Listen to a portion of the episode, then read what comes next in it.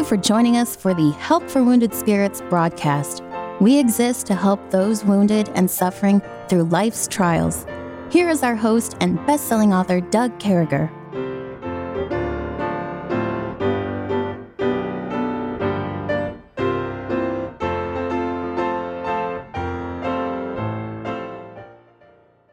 Great to be back with you. We certainly hope this finds you well and in the arms of our Lord and Savior Jesus Christ. He alone is worthy. He alone is worthy of our worship. He alone is worthy of us tuning in right now. Thank you for doing that, by the way. Thank you for being with us. With me, Kevin, just a few feet away. Good morning, Kevin.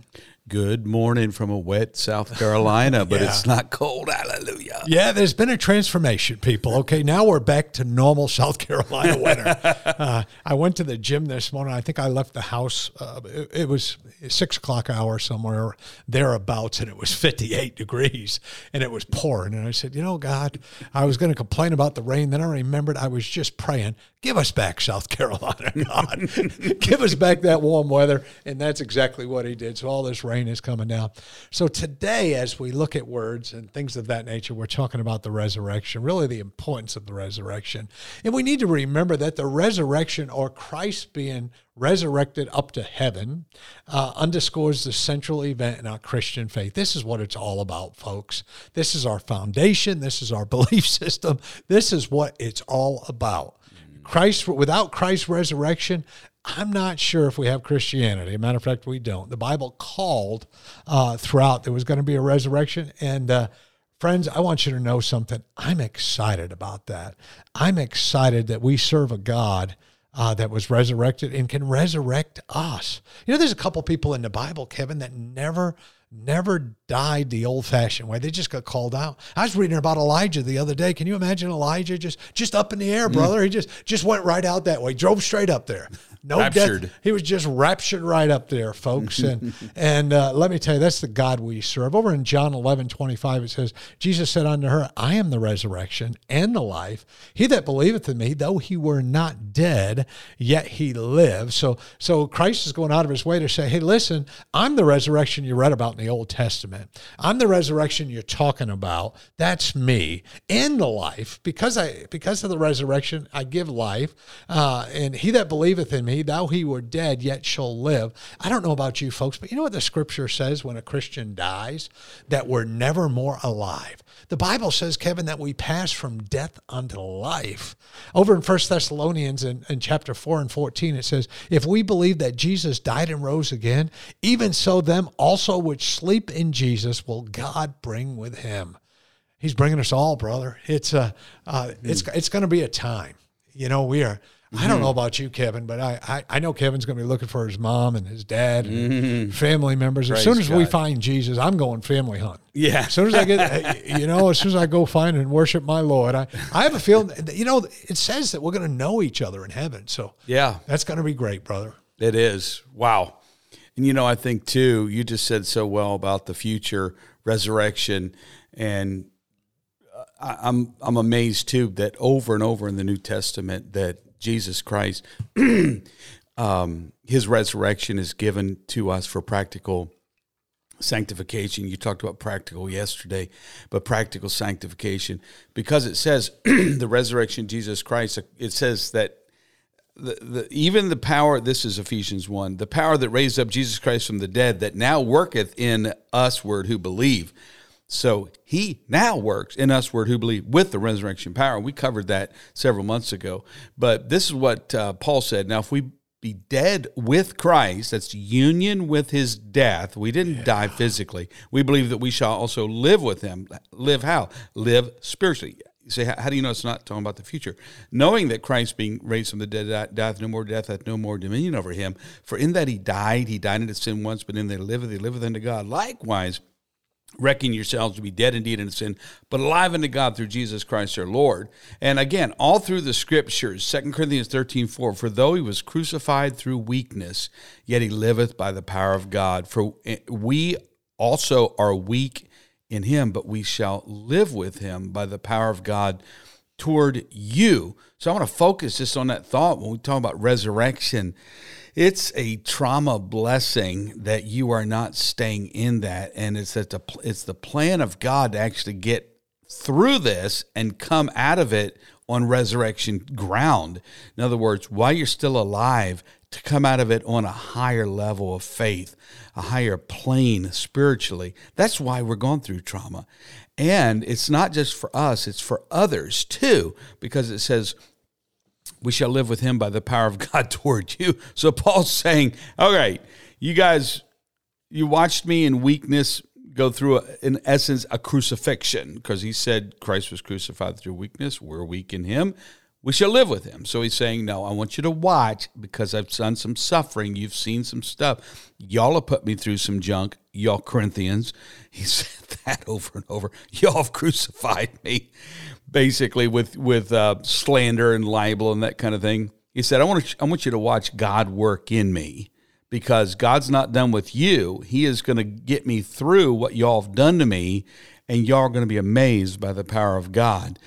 The, and and that just Doug that arrests my attention that God is so sovereign, like you talked about yesterday, that He is able to not only get us through trauma and make us better, but also get us through trauma and and prove to the detractors that God is a great God and you better not mess with him anymore. You messing with Paul? You're messing with Paul's God. He's going to come through this thing.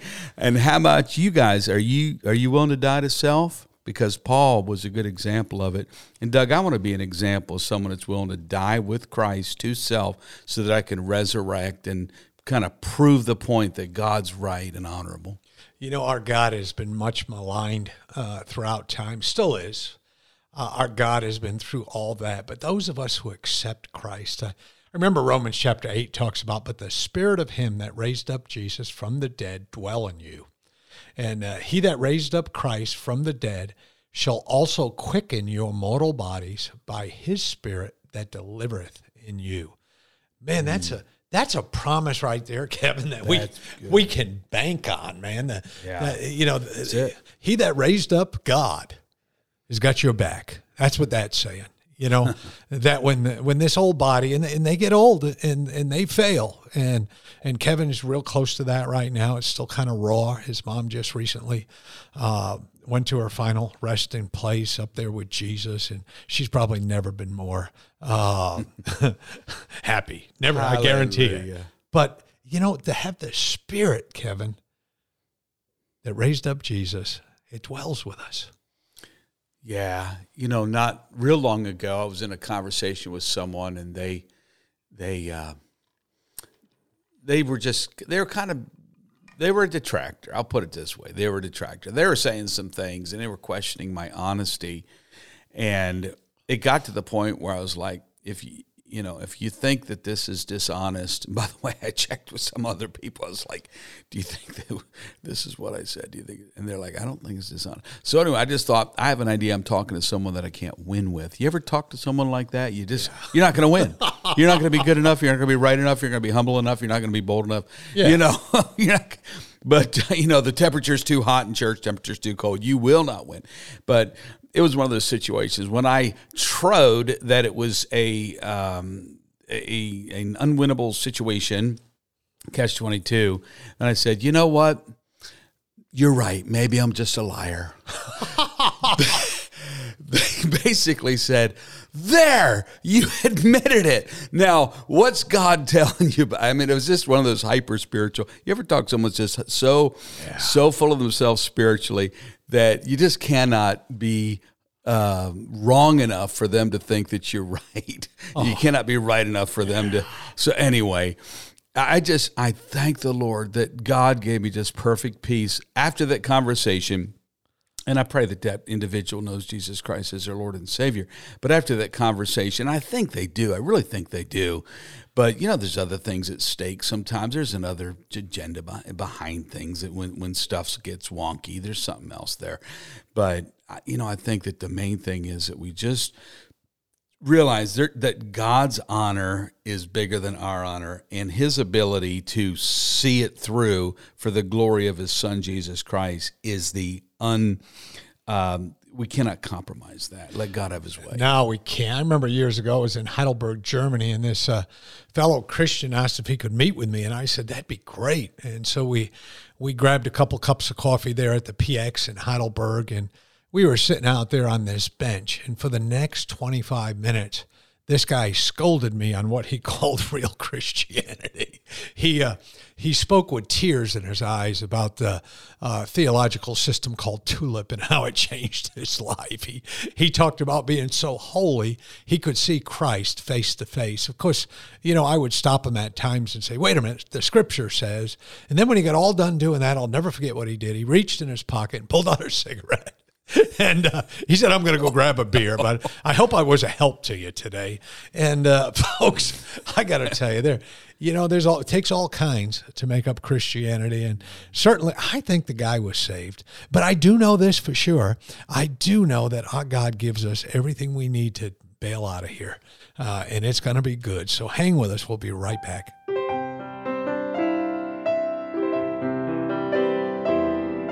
Doug will return shortly. Meanwhile, you're hearing this music while radio stations are identifying themselves and broadcasting advertisements.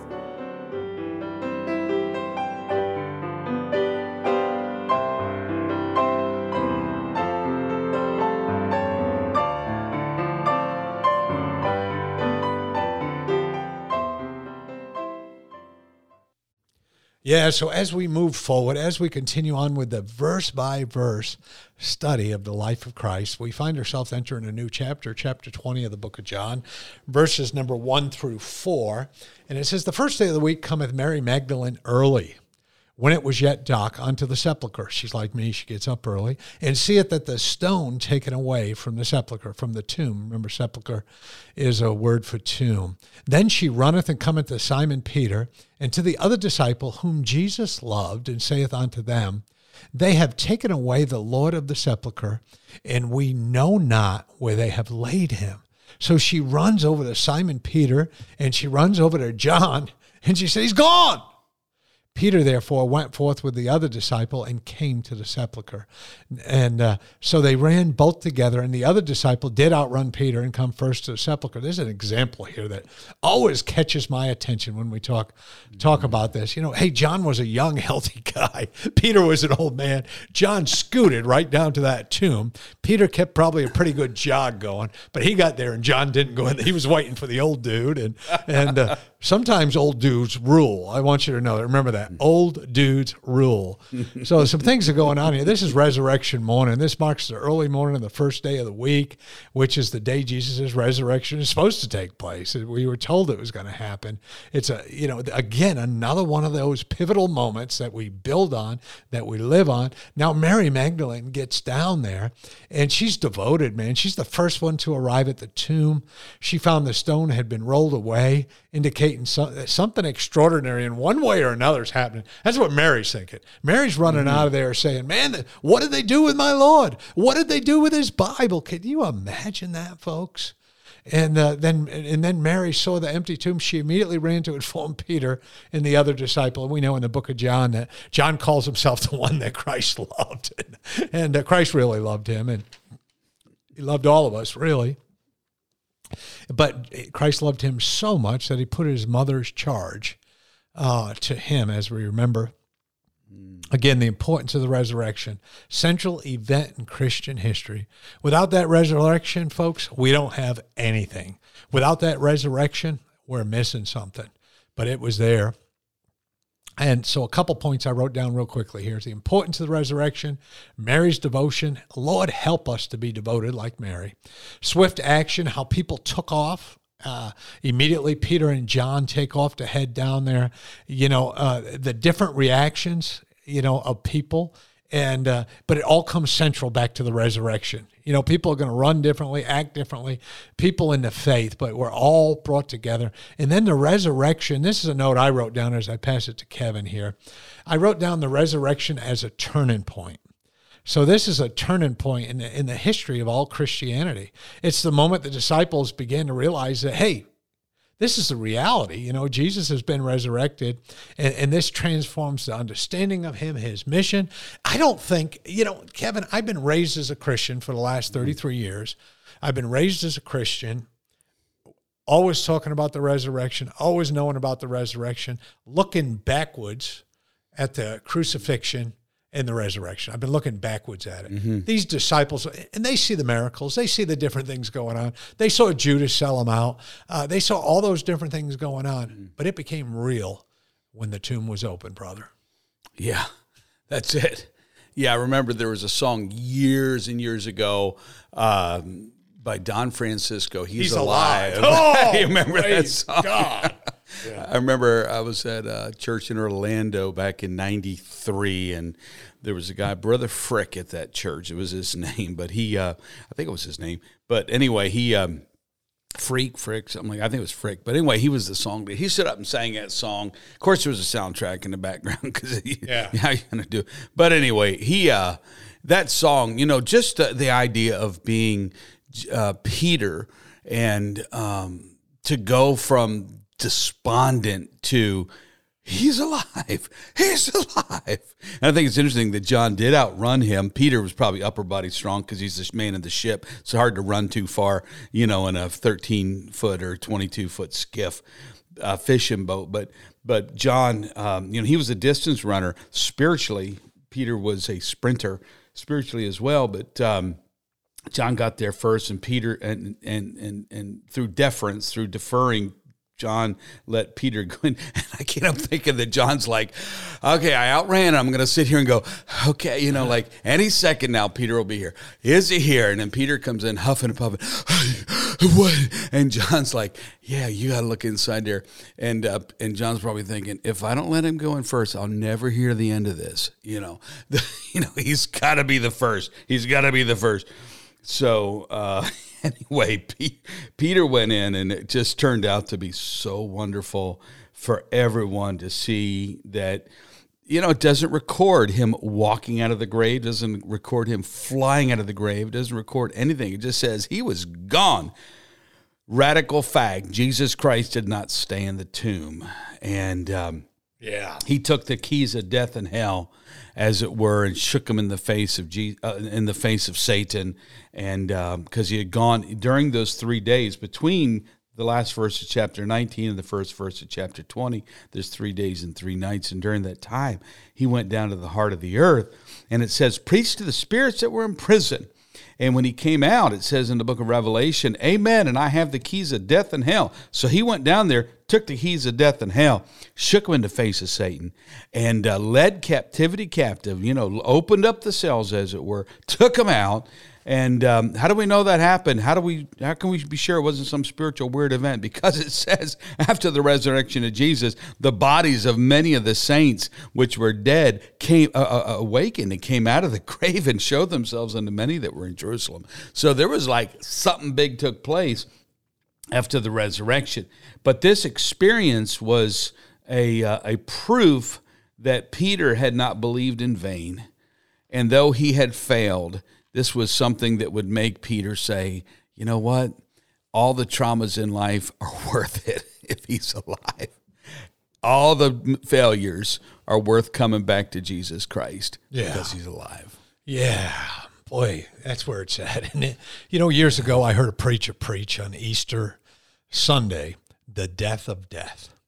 That's what hmm. happened right there at the resurrection, and the death of death. Mm. And uh, so, again, you know, what do we do with all this? What's the practical stuff? You know, the practical stuff is that we zoom in 100% centered that are that are we're laser focused on a relationship with Jesus Christ understanding that uh, that we've got a free ride as well you know we because we accept jesus christ that same spirit dwells within us and is going to take us to heaven. So even in the worst of times let's live laser focused on the resurrection and it provided death over sin. It was the death of death. And be laser focused on that. I think there's a practical side there. And and i think be devoted like mary. You know as we live mm. our life there's so much i've learned from mary magdalene. There's so much i've learned from mary the mother of god. Said whatever he tells you to do just do it and uh, uh, but be devoted like Mary. You know, Mary said so many of us come from places uh, when we became Christians. You know, I came from the world. God reached real deep when He saved me, and and uh, I'm going to tell you something. Yeah. Sometimes I let that get in the way of my walk with God. And Mary, mm. Mary's like, nope. I'm not going to have any of that. You know, mm. I'm all in. And where Jesus is, I'm going to be at. Folks, practically, and, and don't hold these things you went through. People have been through junk. I get it. Relationships, craziness, hating each other, killing each other, divorces, life. You know, we could name a hundred words here that would make you cringe right now. But can I tell you one person who doesn't cringe? Christ. Mm. Just be devoted. Yeah. Just step out and have swift action when you needed at church, when you needed somewhere. I love the swift action there. Old Peter and John, they just took right off. You get this feeling like they were readily available. You know, Mary knew right where to go. Mm. And, and here's Peter and John, and right away they moved in on the cause. They moved out smartly. I, you know, probably in my mind, I'd be thinking, oh, Mary's crazy again. You know, Mary's back with the hooch. I don't know. but man, be devoted, yeah. serve God on this day, serve God. On every day, serve God. We sure do love you, folks. It's an honor that you tune us in, and and uh, we count you all to be among our better friends. May God bless you. Thank you for listening to our broadcast. At Help for Wounded Spirits, we believe the Bible and place great importance on you having a personal relationship with your Lord and Savior.